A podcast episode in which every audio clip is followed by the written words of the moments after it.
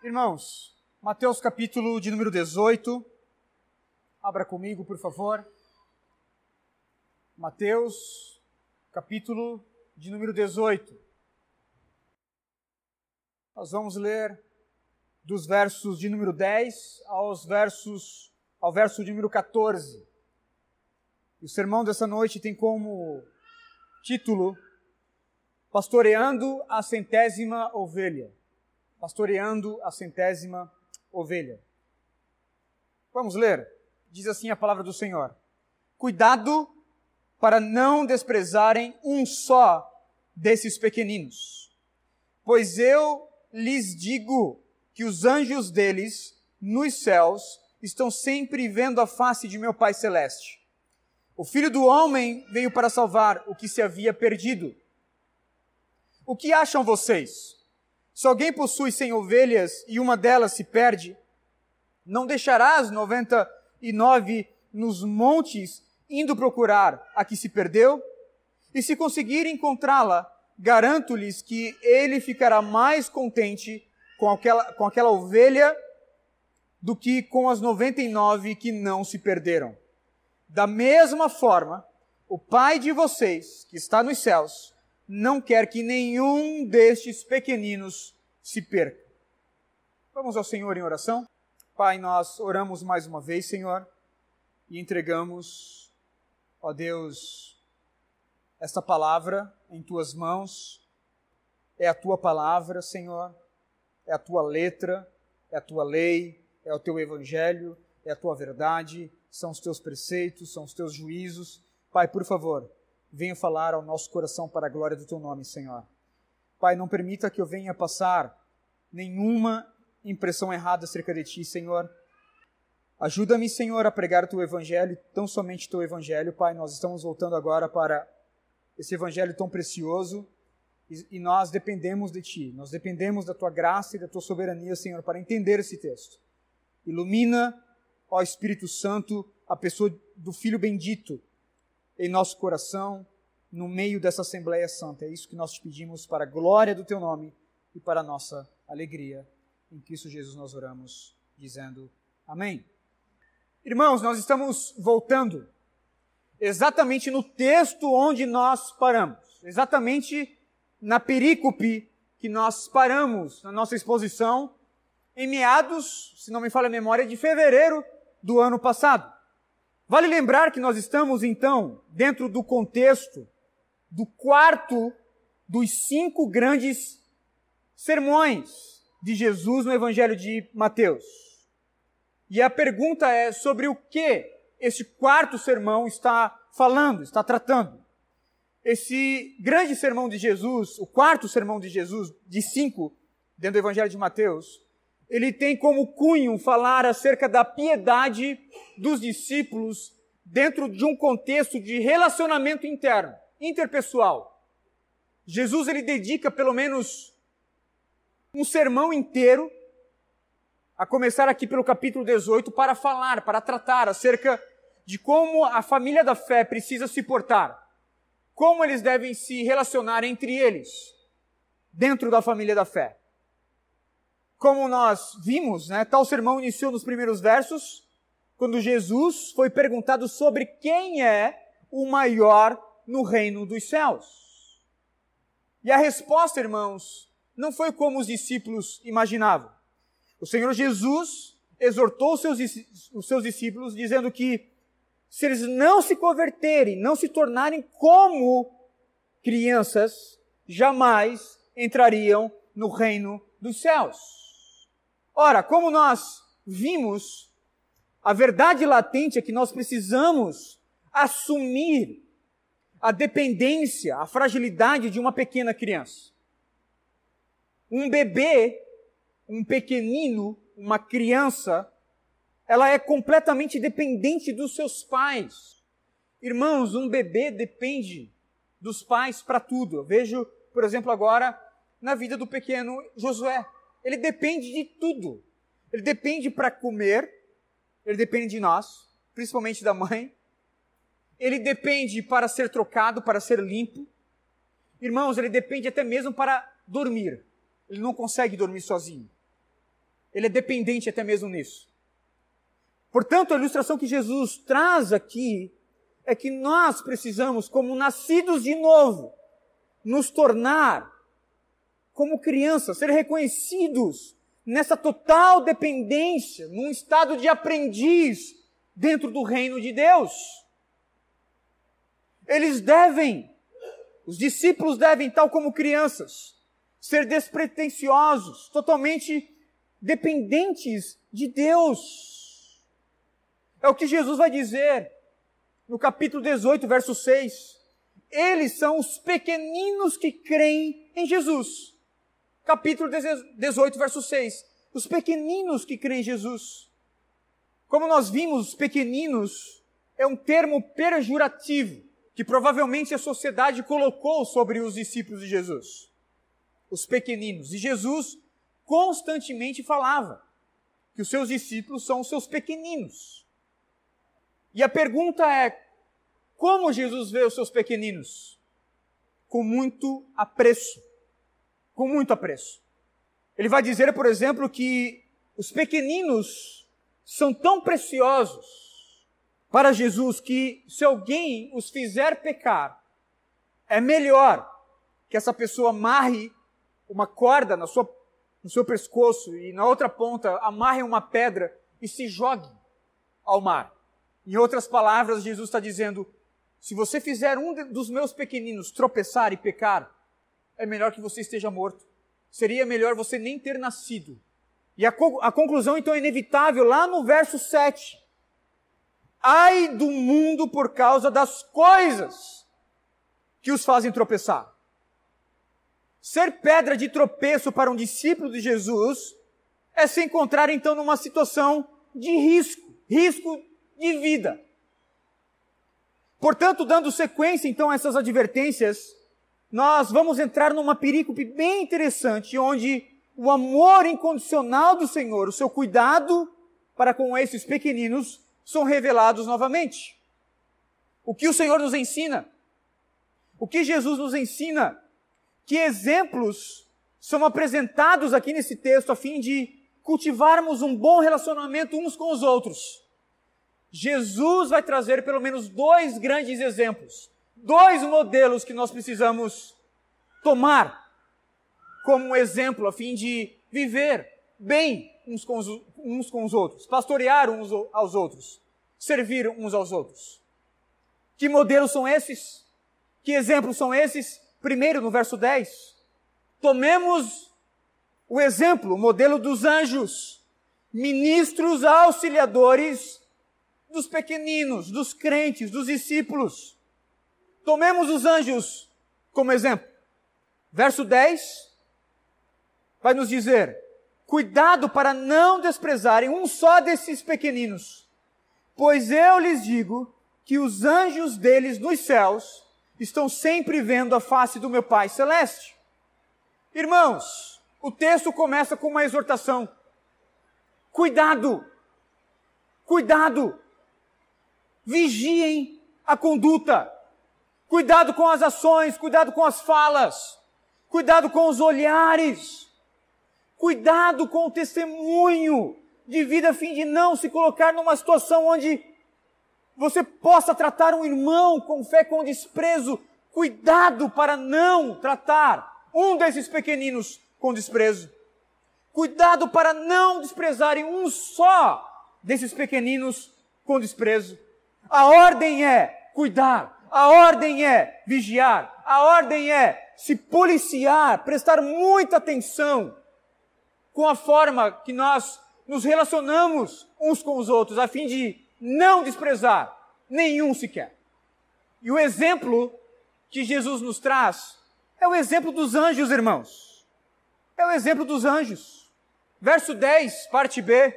A razão que os discípulos têm para não desprezar qualquer pequenino, é que os anjos deles, os anjos desses pequeninos, estão sempre vendo a face do meu Pai celeste.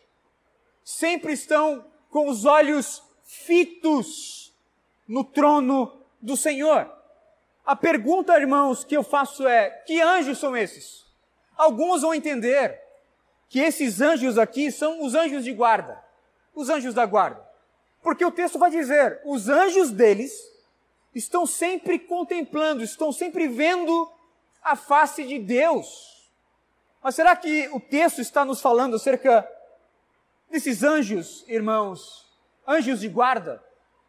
Será que o texto pode embasar esse tipo de doutrina de que cada crente tem um anjo da guarda, né? Inclusive, nós temos um pastor, né, um pentecostal, apóstolo, lá de Manaus. Eu ouvi essa história, bem engraçada, irmãos.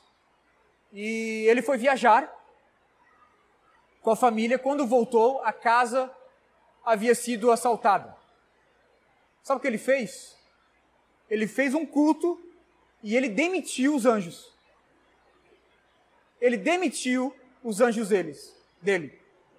Porque os anjos não tomaram conta da casa, né, dormiram, né, estavam fazendo qualquer outra coisa, não guardaram a casa, e aí quando os anjos chegaram, a casa havia então sido roubada.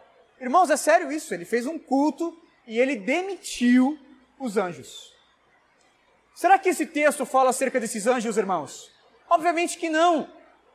Porque veja comigo que os anjos deles estão na face de Deus. Como eles podem estar em dois lugares ao mesmo tempo? Como eles podem guardar cada crente ao mesmo tempo que está diante do trono de Deus? Ou eles estão diante do trono de Deus, ou eles estão guardando cada crente. E a pergunta é: quem são esses anjos? Por que, que Jesus toma os anjos aqui como modelo? Irmãos, por vezes nós, reformados, calvinistas, nós nos esquecemos dos anjos. E eu digo por mim. Às vezes a, a, a ênfase no sola escritura, no sola Christus, não é? é? Solos Cristos, às vezes é tão forte que nós simplesmente nos esquecemos desses seres celestiais. Mas eles existem. Eles existem. Os anjos existem. E a Bíblia diz que os anjos estão, irmãos, trabalhando em nosso favor. Isso não quer dizer que os anjos, cada crente, tem um anjo de, da guarda, né? Aí você estava atravessando a rua, você não viu, né, aquela moto e, e aí você quase foi atropelado e você então coloca, né, a, a, aquele livramento ali na conta do anjo. Irmãos, isso não existe. O que nós temos são seres espirituais, anjos são seres espirituais, ministradores do serviço ao Senhor, que estão à disposição da igreja, para ajudar a igreja, para ajudar o crente num coletivo, para ajudar a igreja num coletivo. E aí Calvino ele comenta esse texto de uma forma maravilhosa, eu quero trazer aos irmãos. Calvino vai dizer que é algo leviano desprezar a quem tem os anjos como seus companheiros e amigos. Portanto, deveríamos precaver-nos de desprezar a sua salvação, ao qual mesmo os anjos têm sido incumbidos de promover. O cuidado de toda a igreja está confiado aos anjos para assistir a cada membro segundo a necessidade corriqueira, necessidade que nós podemos ter. Nós podemos pedir auxílio dos anjos, mas isso não quer dizer que eles estão em nossa volta em todo momento. Hebreus capítulo de número 1, verso 14 vai dizer que os anjos não são, todos eles, espíritos ministradores enviados para servir aqueles que hão de herdar a salvação?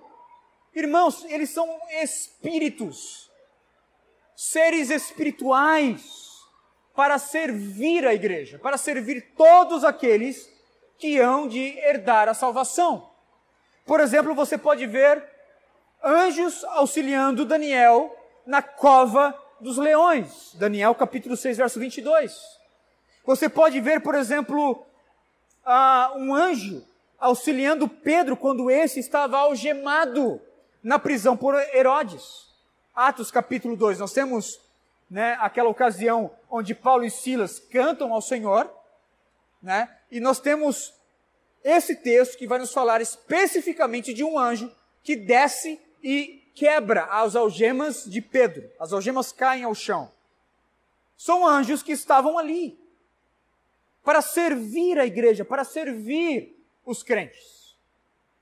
Portanto, tal como os anjos dos discípulos, dos crentes, que veem a face de Deus, nós não devemos desprezar nenhum pequenino de Jesus. O contexto é esse.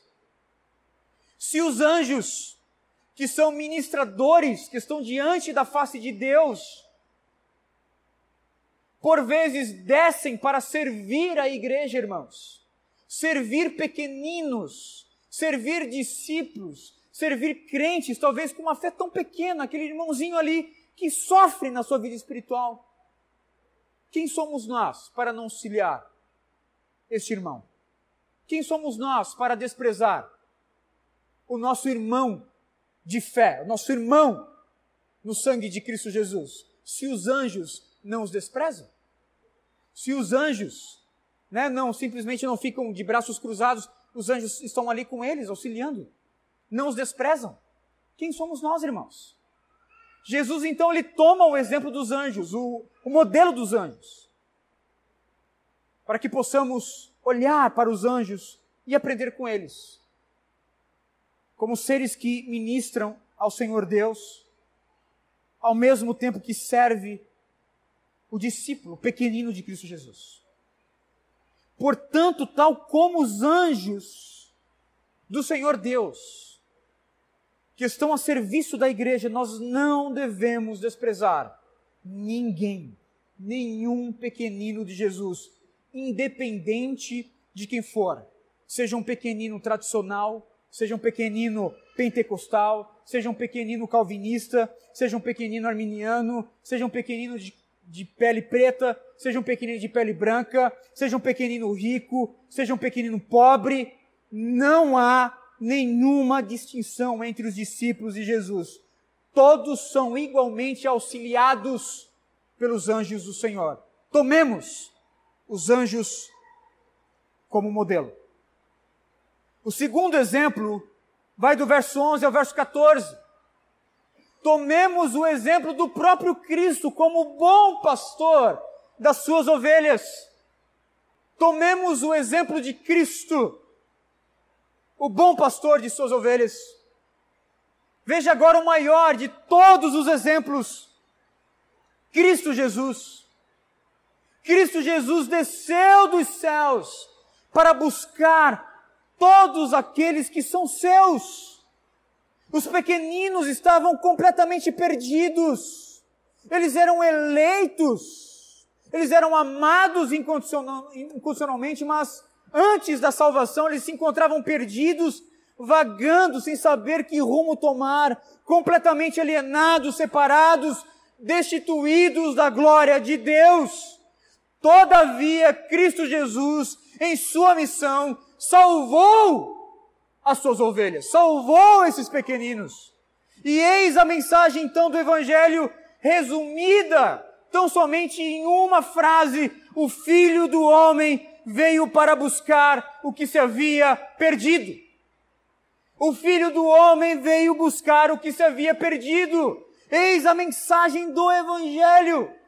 A mensagem do Evangelho prega ao meu e ao seu coração que o amor de Deus desceu dos céus na pessoa de Cristo Jesus. Na pessoa de Cristo Jesus, na obra de Cristo Jesus, na vida, na morte de Cristo Jesus. Por quê?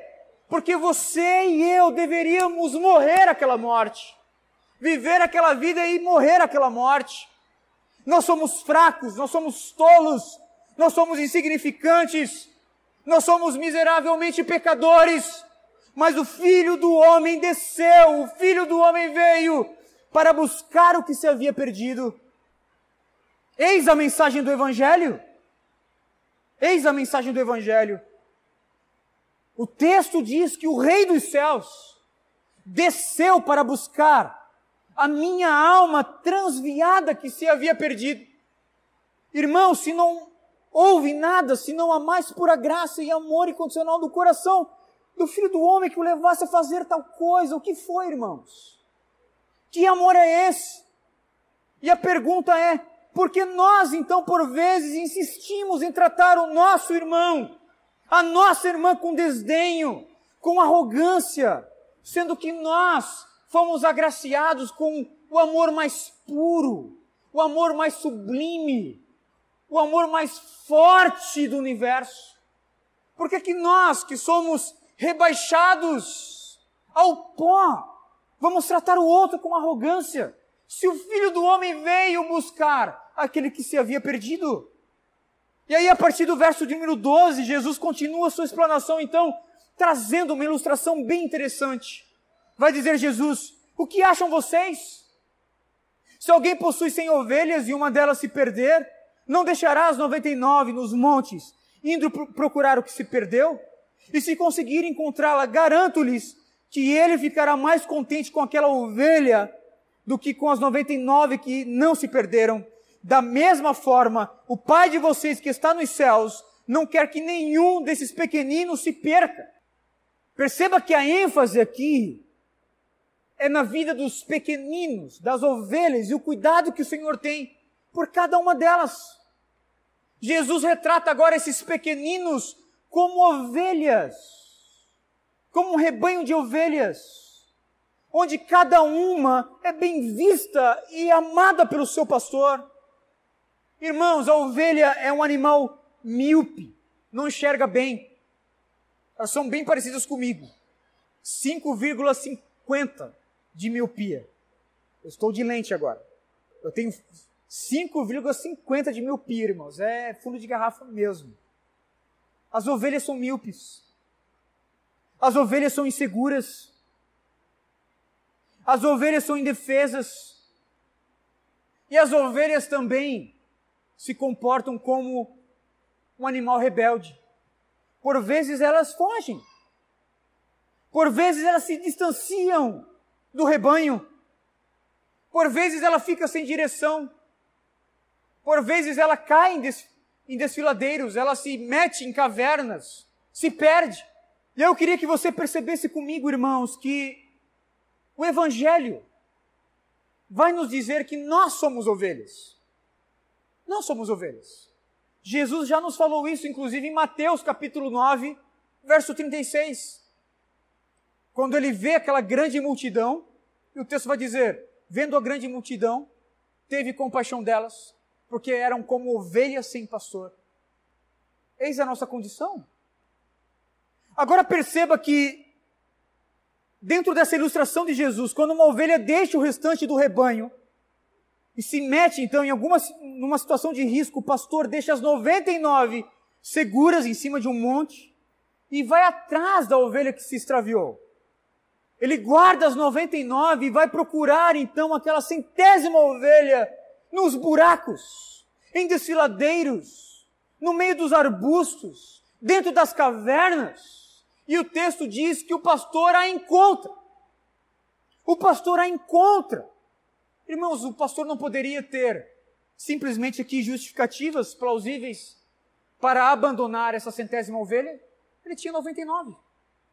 Talvez o pastor já estivesse até alertado sobre aquela ovelha, que era uma ovelha rebelde. Talvez aquele pastor já viu aquela ovelha se distanciando do rebanho e caminhando em lugares né, perigosos. Talvez haveria neste pastor justificativas plausíveis para abandonar a ovelha, mas não é isso que este pastor aqui faz. Este pastor aqui não abandona a sua ovelha. Ele guarda as 99, deixa em um lugar seguro e vai atrás dessa ovelha que se distanciou, irmãos. E o texto vai dizer que ele se alegra pelo fato de ter encontrado aquela ovelha que havia se perdido. Eis a felicidade do pastor. E a, obviamente que a figura do pastor aqui é a pessoa de Cristo Jesus. O seu coração se alegra porque a ovelha está de volta. A ovelha está de volta sã e salva. O pastor se alegra porque cumpriu a sua missão e não permitiu que aquela ovelha se extraviasse, se perdesse para sempre, fosse comida por lobos. Ele se alegra porque o seu rebanho agora está completo. Todas estão seguras no seu rebanho porque ele foi atrás da centésima ovelha. Ele é pastor daquela centésima ovelha. Ele a encontra, ele a coloca nos braços e ele retorna com essa ovelha para o seu rebanho. E a pergunta é: o que isso nos ensina? O que isso nos ensina? Irmãos, não basta nos alegrarmos com as ovelhas que estão dentro do aprisco.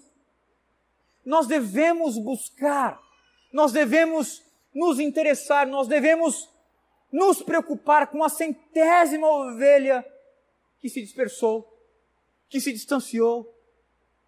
Tome, por exemplo, as restaurações que a Bíblia nos apresenta. Ovelhas que por um momento se extraviaram, caíram, sucumbiram, mas que o pastor foi lá resgatar. Tome, por exemplo, o encontro de Pedro, né? Que Jesus teve o encontro que Jesus teve com Pedro depois da sua queda, restaurando-lhe a sua alma.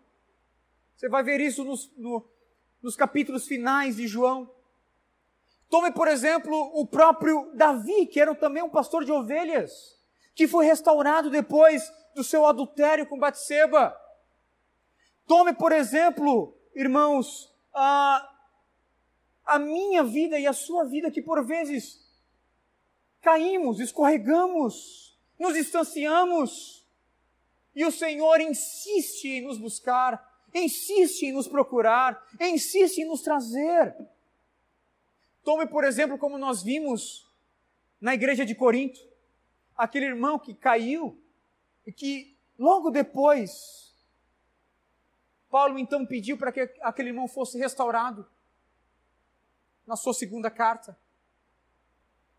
Bem provável que aquele irmão foi disciplinado, caiu em, em arrependimento e foi então restaurado no convívio da igreja o que nós podemos aprender com Cristo? Que, embora, irmãos, todos nós sejamos ovelhas, todos nós também somos um pastor em potencial. Todos nós, todos nós podemos cuidar uns dos outros, pastorear uns aos outros. Tome, por exemplo, o que a Escritura nos diz, irmãos. Amai-vos uns aos outros com amor fraternal preferindo-vos em honra uns aos outros. Romanos capítulo 12, verso 10. Consolem uns aos outros, estejam de acordo uns com os outros e vivam em paz. 2 Coríntios capítulo 13, verso 11. Não useis da liberdade como pretexto para a carne, antes sede servos uns dos outros pelo amor. Gálatas capítulo 5, verso 13. Sejam bondosos e tenham compaixão uns para com os outros, perdoando uns aos outros. Efésios capítulo 4, verso 32. Nós, como ovelhas do aprisco de Cristo, nós também temos a ordem de pastorear uns aos outros. Irmãos, eu sou um o pastor titular dessa, dessa, dessa comunidade, ministro do Evangelho, mas eu também sou ovelha. Eu também sou pastoreado pelos irmãos a responsabilidade é minha, principalmente como modelo dos fiéis, como o primeiro dentre os, dentre os iguais.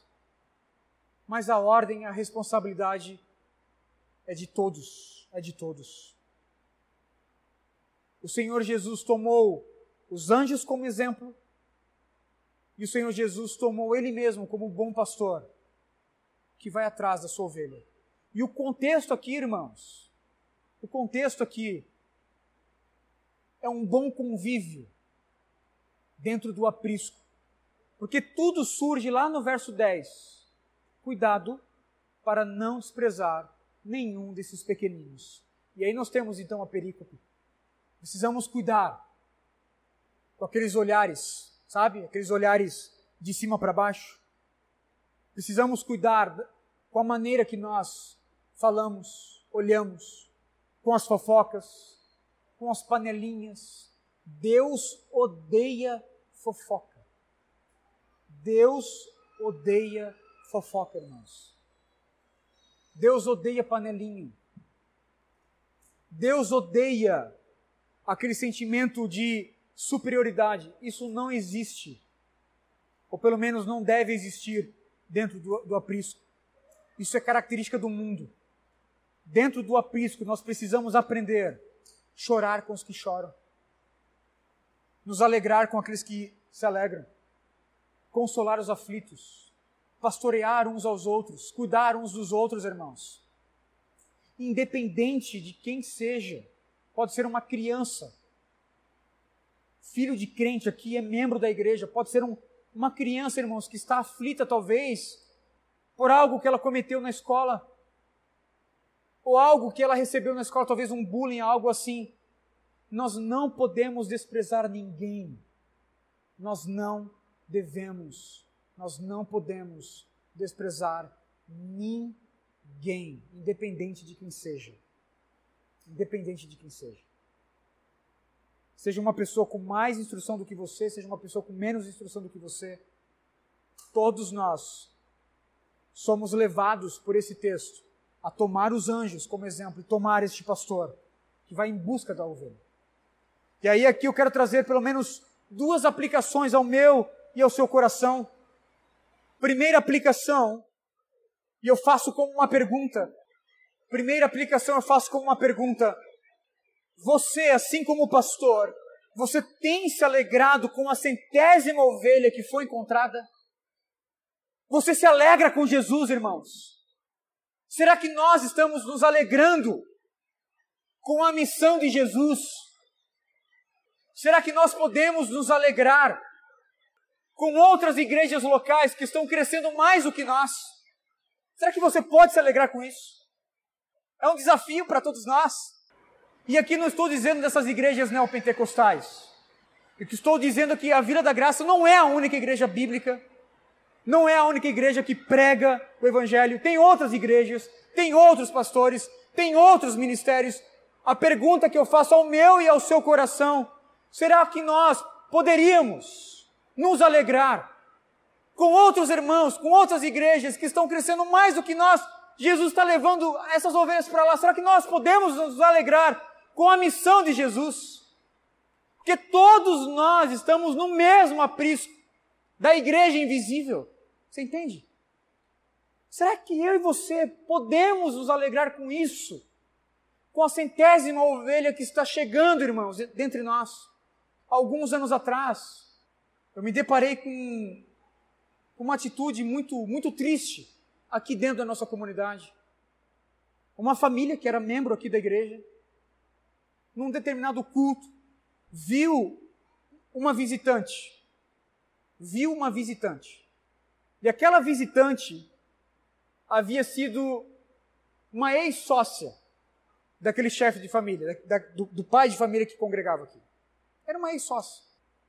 Ela veio, irmãos, para ouvir o Evangelho, porque nós não temos muito para oferecer. Ela, ela visitou uma vez, visitou duas vezes e começou a frequentar a nossa igreja. Sabe o que aconteceu, irmãos? Essa família por ter tido no passado uma desavença com essa, com essa mulher, porque eram sócios no passado. Essa família simplesmente foi embora da nossa igreja, porque não aguentou cultuar a Deus no mesmo ambiente.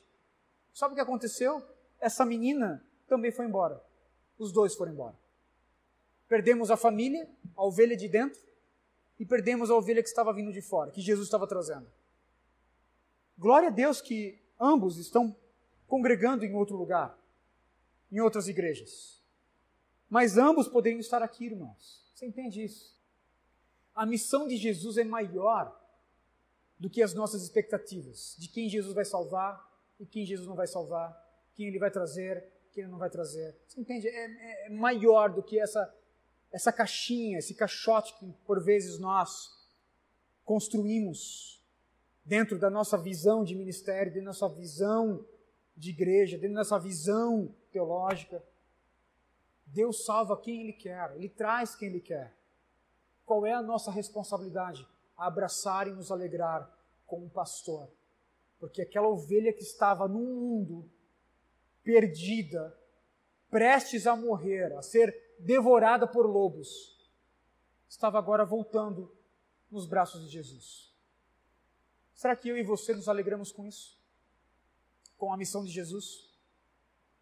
Será que nós poderíamos nos alegrar, por exemplo, ao invés do Senhor Deus nos dar 500 pessoas, Deus dividir essas 500 né, com cinco outras comunidades, com, quatro, com, com outras quatro comunidades, colocando 100 em cada uma? Será que nós teríamos essa alegria, irmãos?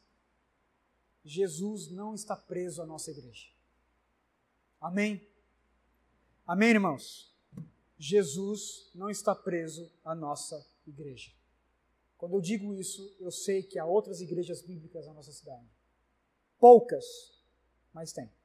Temos muito mais falsas igrejas, verdadeiras sinagogas de Satanás do que igrejas bíblicas, mas tem. Nós não inventamos a roda. Ouça isso do plantador da Vila da Graça. Ouça isso, em nome de Jesus. A nossa igreja tem seis anos. Jesus já está salvando gente nessa cidade muito antes do que eu e você ter nascido. Amém?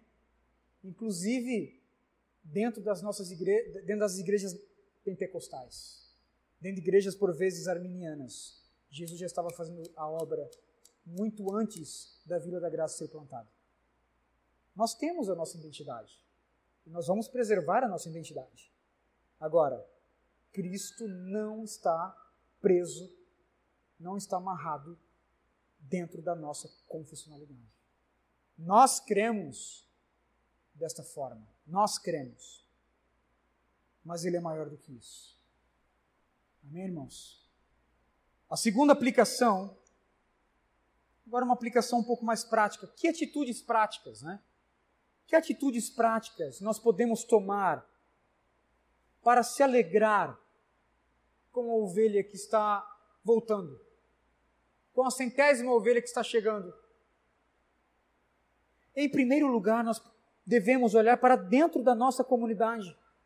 O culto público é a nossa reunião máxima na semana, a nossa maior reunião. Nós temos grupos pequenos, temos a IBD, temos o estudo de terça-feira aqui. Mas no domingo à noite é a assembleia, onde nós podemos ver um número maior de congregantes, porque é o culto público. Aproveite este momento. Aproveite este momento para colocar algumas barreiras, alguns muros abaixo. Converse com todos. Abrace a todos, cumprimente a todos.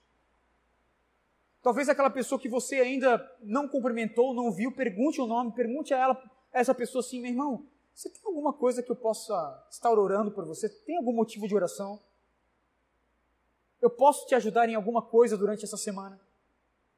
Faça visitas receba visitas. Faça visitas e faça convites, né? abra a sua casa. Tenha essa, essa comunhão gostosa, irmãos, a fim de que possamos nos alegrar uns com os outros. Precisamos nos lembrar que a Escritura nos chama de família, nós somos uma família, somos filhos do mesmo Pai. A Escritura também nos chama de corpo, somos membros diferentes uns dos outros, pertencemos ao mesmo corpo, o corpo de Cristo. A Escritura nos chama de templo. Todos nós somos um tijolinho dentro desse edifício edificado em Cristo Jesus. Precisamos olhar para dentro e precisamos olhar para fora. Como? Que atitudes práticas, olhando agora para fora? Talvez uma centésima ovelha que está fora. Faça convites. Irmãos, eu não tenho dúvida. Eu não tenho dúvida de que a maioria das pessoas que estão desigrejadas hoje, elas estão desigrejadas não por algo que o evangelho as ofendeu. Tem esse grupo também. Mas a maioria delas estão desigrejadas, estão desiludidas por conta de uma frustração com a liderança. Sofreram muito na mão de falsos pastores. foram tosquiadas demais, foram maltratadas demais. E aí eu tomo como exemplo, irmãos, aquilo que o Senhor Deus começou a fazer de um, alguns anos para cá, com o ressurgimento do calvinismo. Com o ressurgimento do calvinismo. Nós não temos outra arma mais poderosa contra o neopentecostalismo, contra esse mundo de heresias, do que uma igreja bíblica fundamentada, uma teologia bíblica, uma teologia reformada. Parece que se cumpriu o texto de Ezequiel, capítulo 34. Abra comigo, por favor. Ezequiel, capítulo 34, verso 1 ao verso 11. Essa é a situação de muitas ovelhas. Talvez essa seja a sua situação quando você chegou aqui na vila. Praticamente todos os membros que chegaram na vila tiveram uma conversa comigo. Sentamos juntos, possivelmente lá na sua casa, eu ouvi a história de todos vocês. Eu sei do contexto que, que os irmãos vieram. E muitos vieram dentro desse contexto que nós vamos ver em Ezequiel 34, do 1 ao 11. Veio a mim essa palavra do Senhor, filho do homem, profetize contra os pastores de Israel, profetize e diga-lhes: Assim diz o Senhor, ai dos pastores de Israel, que só cuidam de si mesmos. Acaso os, os pastores não deveriam cuidar do rebanho? Vocês comem a coalhada, vestem-se da lã e abatem melhores, os melhores animais, mas não tomam conta do rebanho. Vocês não fortaleceram a fraca, nem curaram a doente, nem enfaixaram a ferida. Vocês não trouxeram de volta as, as desviadas, nem procuraram as perdidas. Vocês têm do, dominado sobre elas com dureza e brutalidade. Por isso elas estão dispersas, porque não há pastor algum. E quando foram dispersas, elas se tornaram comida de todos os animais selvagens. As minhas ovelhas vaguearam por todos os montes e por todas as altas colinas. Elas foram dispersas por toda a terra e ninguém se preocupou com elas, nem as procurou. Por isso, pastores, ouçam a palavra do Senhor. Eu juro pela minha vida, palavra do soberano Senhor, que visto que o meu rebanho ficou sem pastor, foi saqueado, se tornou comida de todos os animais selvagens, e uma vez que os meus pastores não se preocuparam com o meu rebanho, mas cuidaram de si mesmos em vez de cuidaram do, do rebanho. Ouçam a palavra do Senhor a pastores, assim diz o Senhor: eu estou contra os pastores e os considerarei responsáveis pelo meu rebanho. Eu lhes tirarei a função de apacentar o rebanho para que os pastores não mais se alimentem a si mesmos. Livrarei o meu rebanho na boca deles e não lhes servirá mais de comida, porque assim diz o soberano Senhor: eu mesmo buscarei as minhas ovelhas e delas cuidarei.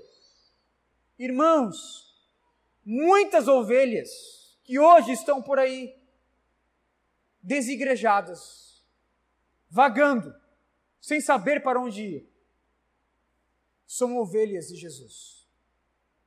Temporariamente elas estão fora do aprisco.